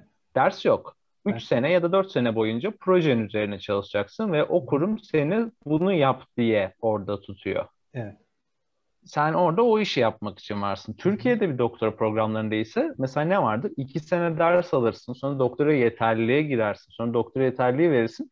2,5. Senenden sonra artık sen araştırma yapmaya kadir bir birey olarak görülüp sonra bir şeyler yapmaya başlarsın. Zaten 1,5-2 senede yapabileceğin şeyler sınırlı olduğu için öyle hani çok yeni bir şey keşfetmezsin buradaki doktora çalışmalarında. Var olan bir şeyin devamlılığını, sürdürülmesini ya da hani böyle görece biraz kenarına böyle sıkma gibi şeyler yaparsın.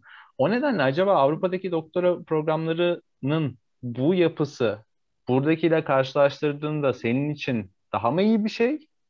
Yoksa yani daha keyifli hani oldu kesin. Burayı mı?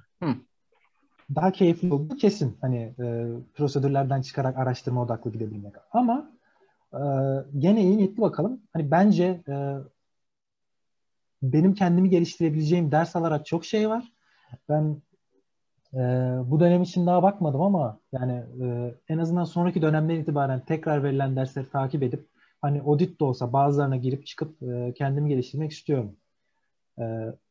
Yani o anlamda ben ders almayı şey olarak görmüyorum. Vizül olarak görmüyorum. Yani bu doktor öğrencisi için de yani hiçbir seviyede bence utanılacak bir şey değil. Tabii ki her zaman ders alır, insan geliştirilir. Hocalar da işte şeye gidiyorlar, işte seminerlere giderek kendilerini geliştirmeye çalışıyorlar. Yani bu olması gereken bir şey. Ama en azından üzerimizde bir bürokratik yükün olmaması bir rahatlık. Yani hani ilk soruna geri gelirsen teknik devam edeyim mi yoksa şeyden mi devam etmek istiyorsun? Yok, teknik de olur. Olarak. Yani sonuçta burada ya, dinleyen arkadaşlar da... Büyük motivasyon şu. İşte bu hikaye ne? Eş evrileliğin kaybı oluyor bir foton iletildiği zaman. Bunun arttırılması için işte networklerden tekrar entangle edile gönderilmek isteniyor. Bu renk merkezleri de bunlar için bir aday.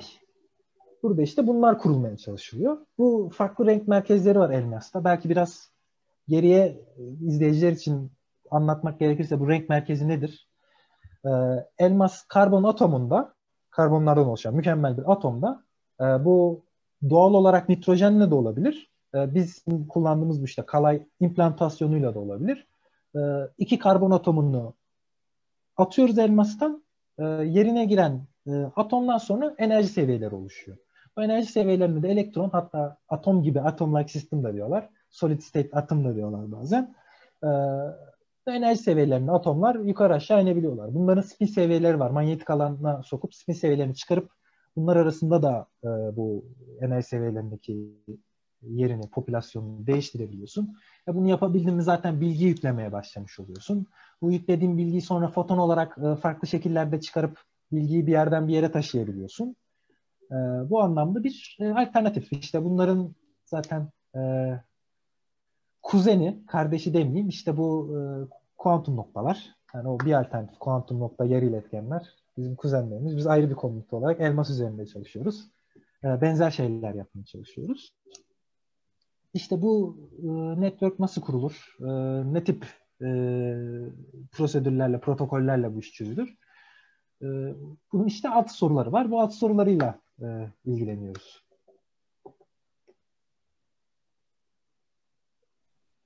Bence çok şey zaten hani, ama aslında keşif amaçlı hala. Yani ortada bir, yani TRL derdiniz falan yok şu an değil mi? Hani ben bunu TRL 5'e getireceğim işte proof of, yok, yani.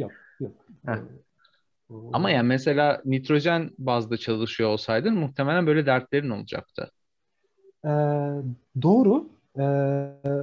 Bizim mesela manyetik alan sensörü, daha önce bahsettim, anlatan arkadaşlarımız patentler vesaireler de aldılar.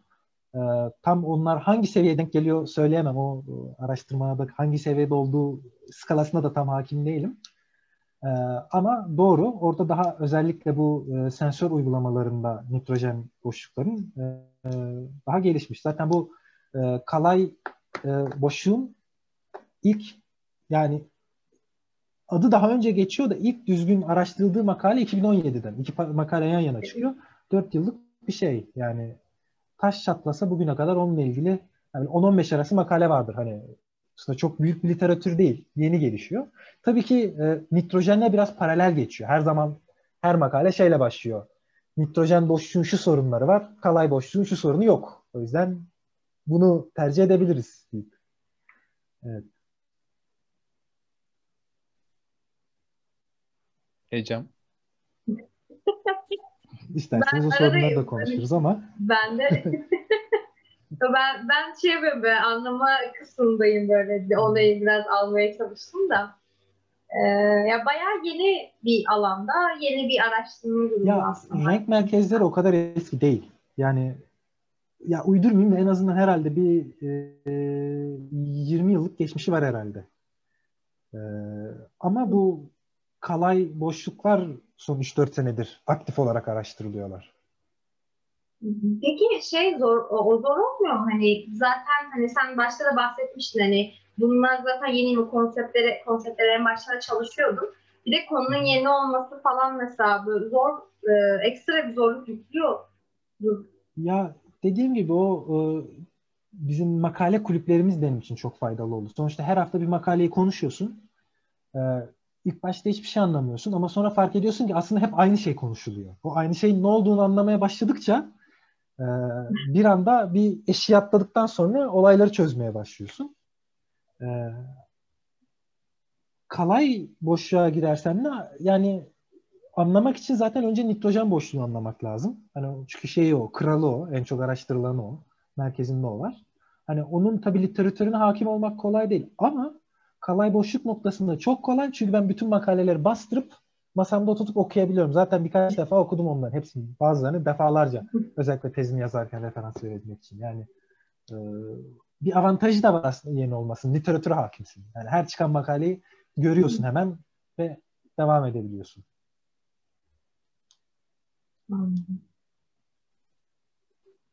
Burada iki şeyden devam edebiliriz aslında. Biri bu doktora karşılaştırmasını biraz daha sürdürüp mesela sence hangi sistem araştırma yapmaya daha uygun, hangi sistem öğrenci için daha uygun olabilir konuşabiliriz. Bir de bu makale kulüpleri olayını ben de çok seviyorum. Biz ODTÜ'de de uzunca bir süre sürdürmüştük bunu kuantum bilişim grubu olarak.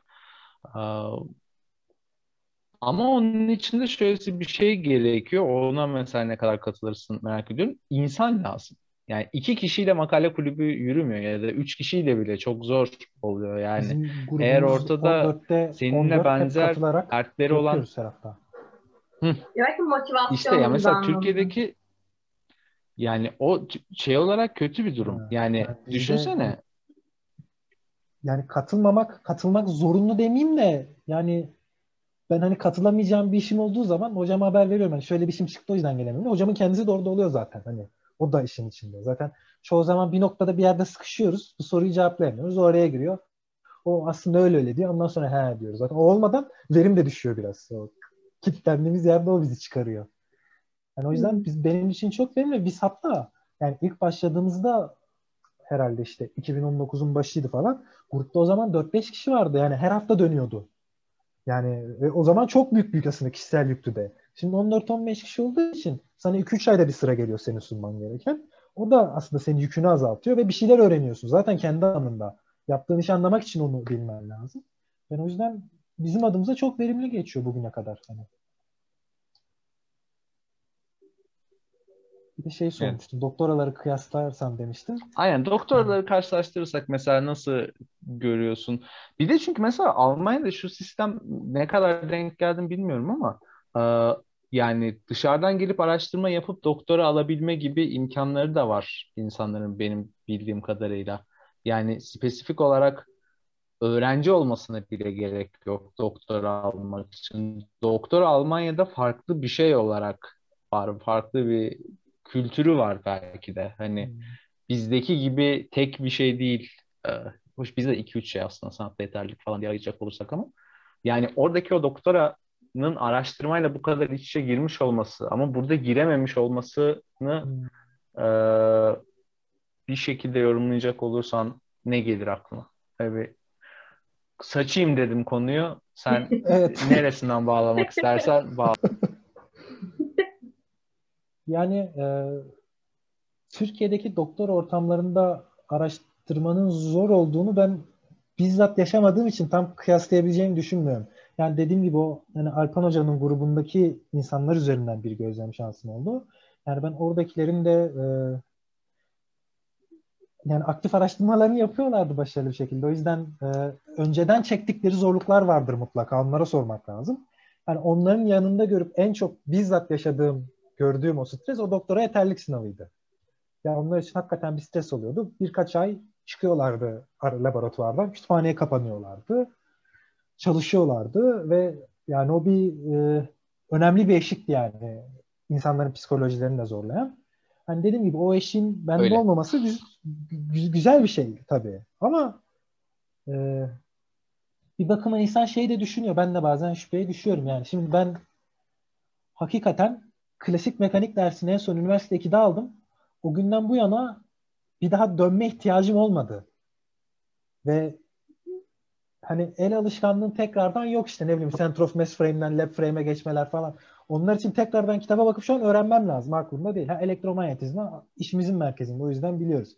Hani bir bakımdan bilmemiz de lazım.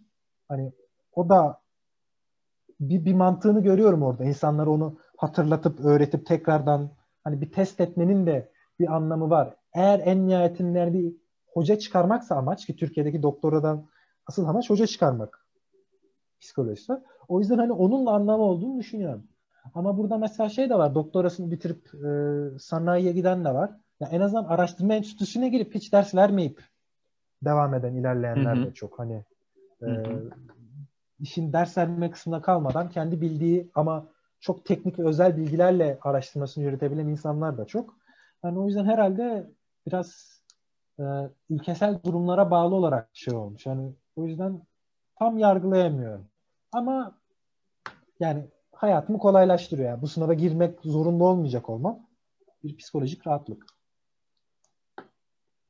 Yani tabii gene klasik her Avrupa'ya giden doktor öğrencisinin anlattığı hikayeler. Siz insan gibi görülüyorsunuz. Evet gerçekten insan gibi görülüyoruz. Çok çalışıyor muyuz? Çok çalışıyoruz. Ama yani en azından hafta sonumuz bize. Yani hafta sonunda insanlar mail atarken 5 kere düşünüyorlar. Önemliyse atıyorlar. Bu hafta sonu hiç çalışmadık demek değil. Bir şey oluyor. Yetiştirilmesi gerekiyor. Gidiyorsun laboratuvara. Bir makale yetiştireceksin. Yazıyorsun. Hani ama en azından bir prensip kararı var. Hafta sonunun insana kalması gerektiğine dair. Her zaman uygulanamasa da. Yani. En azından ben onu hissediyorum. Pazarları sakin mi peki? Yani pazarları Almanya'da sakin çünkü dükkanlar kapalı. Süpermarketler kapalı. Yani ilk pazarımda yaşamıştım o sıkıntıyı. Bir daha yaşamadım. O yüzden cumartesi günleri süpermarketlerde sıra çok oluyor. Pazar günleri o yüzden genel olarak Almanya'da sakin geçer. Ben de biliyorum. Yoksa normalde de mi böyle? Yok normalde böyle. Almanya'nın çok önemsediği bir şey pazar günleri kapalı olması. Yani ülkenin bir karakteristiği pazar günü her şeyin kapalı olması. Yani onun bir terimi bile vardı ya. Bir şey son tabii. Fiesta mı? Ne diyorlardı? Yok şey yok. Yani. O İspanyolların ya. O daha aşağısı.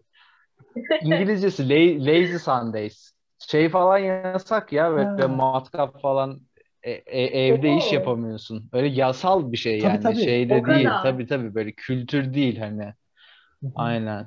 Tabii ya böyle ya çöp arabası mı gezmiyor öyle hani bayağı bildiğim böyle bir günlüğüne arada ülkeyi hafif bir böyle rölantiye alıyorlar. Herkes bir dinleniyor pazar sonra geri dönüyorlar.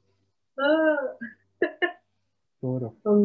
Yani mesela şey de enteresan gelmişti bana ama aslında çok mantıklı. Mesela okulun ofisleri var ve belirli günler, belirli saatler açık. Pazartesi, çarşamba 9'la 1 arası arayıp ulaşabiliyorsun. Maillerine cevap veriyorlar. Araları yok. Diyor ki kardeşim zaten bana ulaşacaksan zaman burada, kendini ona göre ayarla. Yani. Tabii ki işte randevu alma, termin, o kültür yüksek. Ya ben bunları aslında olumsuz görmüyorum. Yani kendini sıkıştırmaya başlamadıktan sonra bunlar mantıkla, yani verimli olduğu için koymuş şeyler. Yani gerek yok bir ofiste 5 gün boş boş durması. 2 günde işini halledebiliyorsa hallediyor yani. Ya da en azından iletişimini 2 güne kısıtlıyor. Öbür günler gene işiyle uğraşsa da. Ya bayağı düzenli olmak aslında ki bence de sağlıklı yani. Belli bir düzenle ilerletilmiş. Belki Türkiye'den sonra bir tık bocalayabilir bu. Türkiye'de çok fazla yok ama. Hep zaten koyuyorlar ya, Türkiye kaosta, Almanya düzende diye. Hani Almanya çok düzenli. Türkiye'de aşırı düzensiz. Hani her an her şey olabilir. Her şey olur ama ya. Her şey halledilir. O yüzden işler dönüyor. Her şey hallediliyor ama. Evet, yaparız ya. Kaos yani. Evet. Çok abartmamak, övmemek lazım.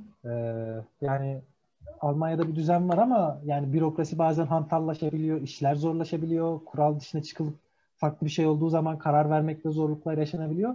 Yani özellikle Berlin'deki kaos İstanbul'dan daha çok. Yani insan kaosu, toplum, sokaktaki insanlar vesaire. Yani Berlin özelinde düzenli bir şehir de değil aslında. Evet, Berlin Almanya değil diye hep öyle bir geyik dönüyor. Yani.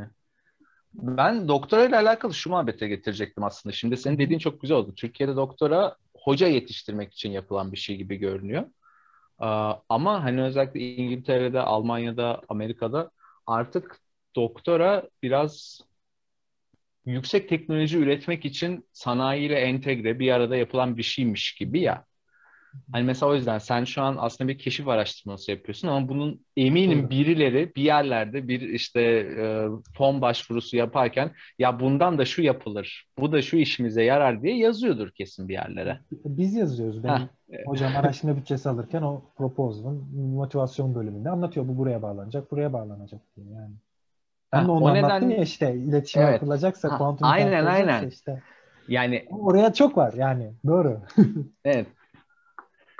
İşte orada mesela sizin onu o kadar umursamanız gerekmiyor. Hani onu oraya yazarsınız, bir noktada o iş oraya gelir diye düşünülebilir ama sonuçta programı tepeden yani politika yapıcı olarak düşündüğünde, oraya tasarladığında oradan çıkacak şeyin sanayiye aktarılacak bir bilgi olduğunu Almanlar kabullenmiş ve buna göre kurmuşlar sistemleri.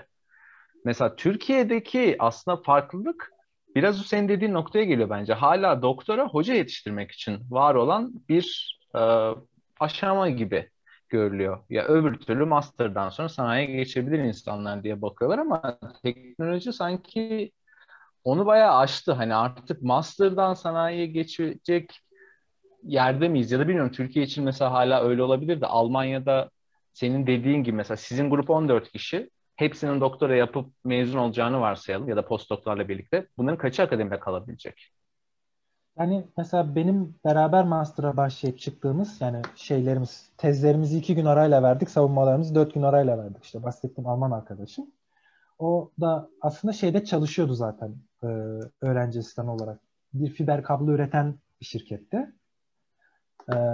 O da tezini üzerine yaptı. Bu tapered fiber, nasıl çeviririz bunu Türkçe'ye? İnceltilmiş ama çok inceltilmiş.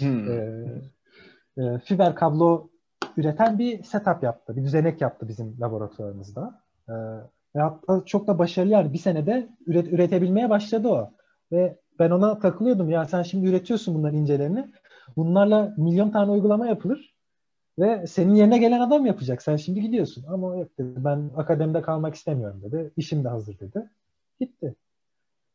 Ve yani hakikaten üretiliyor da. Yapan da yapıyor yani.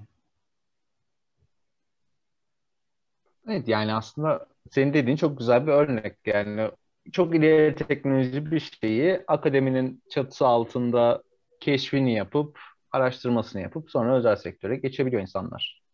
Hı hı. Senin planlar ne peki? Ben akademide kalmak istiyorum. Yani bir gün kadro bulabilirsem Türkiye'ye dönmek de isterim. Ama kendimi şey yapmamaya çalışıyorum. Nasıl işte o bölüm seçimlerinde olduğu gibi kendimi şartlamıyorum. Bugün bunu istiyorum ama yarın Türkiye'de kadro bulabileceğimin garantisi yok.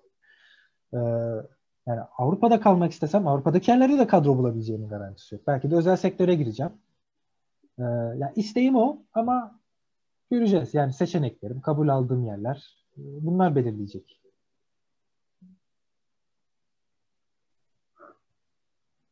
Ecem, var mı sorun? Benim yok sanırım ya artık. Sanırım. Birçok noktaya değindik galiba. Hocam sizin var mı Zeki Hocam? Benim sorum değil ama sadece yani şunu diyebilirim. Benzer bir rota takip etmek isteyen, ya zaten çok fazla detay verdim. Çok teşekkürler. Bence şu an bunu izleyen bir lisans veya yüksek lisans öğrencisi aşağı yukarı nasıl şeyler yaparsa nasıl imkanları olduğunu biraz yakalamıştır. Özellikle Almanya ve Berlin özelinde. Ama hani ekstra şu an burada ya konuşurken şunu söylemedim ama şunu da söyleyebilirim diyebileceğin bazı tavsiyeler varsa onları da kapanış olarak alabilirsek çok seviniriz. Ya hani belki şeyden gerçi ondan da biraz bahsettik de yani benim işte her zaman kafamda kurduğum soru bu biraz hani optikte kaldım ama alanlar arası geçiş yaptım. Bir bakıma çok şey bilmek, hani multidisipliner olmak, farklı konular hakkında bilgi sahibi olmak iyiymiş gibi dursa da sanki en nihayetinde bir işi çok iyi yaptığında bir yerlere gelebiliyormuşsun gibi duruyor. Hani biraz bu dengenin iyi tutulması lazım. Çünkü bir bakıma farklı şeyleri görmek lazım ki kendi seveceğin şeyi anlayabil. Ama bir noktada da hani o iş üzerine uzmanlaşabilmek lazım. Hani bu sürekli kendi kendine değerlendirip doğru dengeyi tutuyor muyum, tutmuyorum diye bakman gereken bir nokta. Hani insanlara bunu önerebilirim. Bir de şeyi öneririm. Özellikle son sınıflarına geçen fizik arkadaşlarına, son sınıflarına geçmeden önce master başvurusu yapmak ciddi vakit alan bir iş.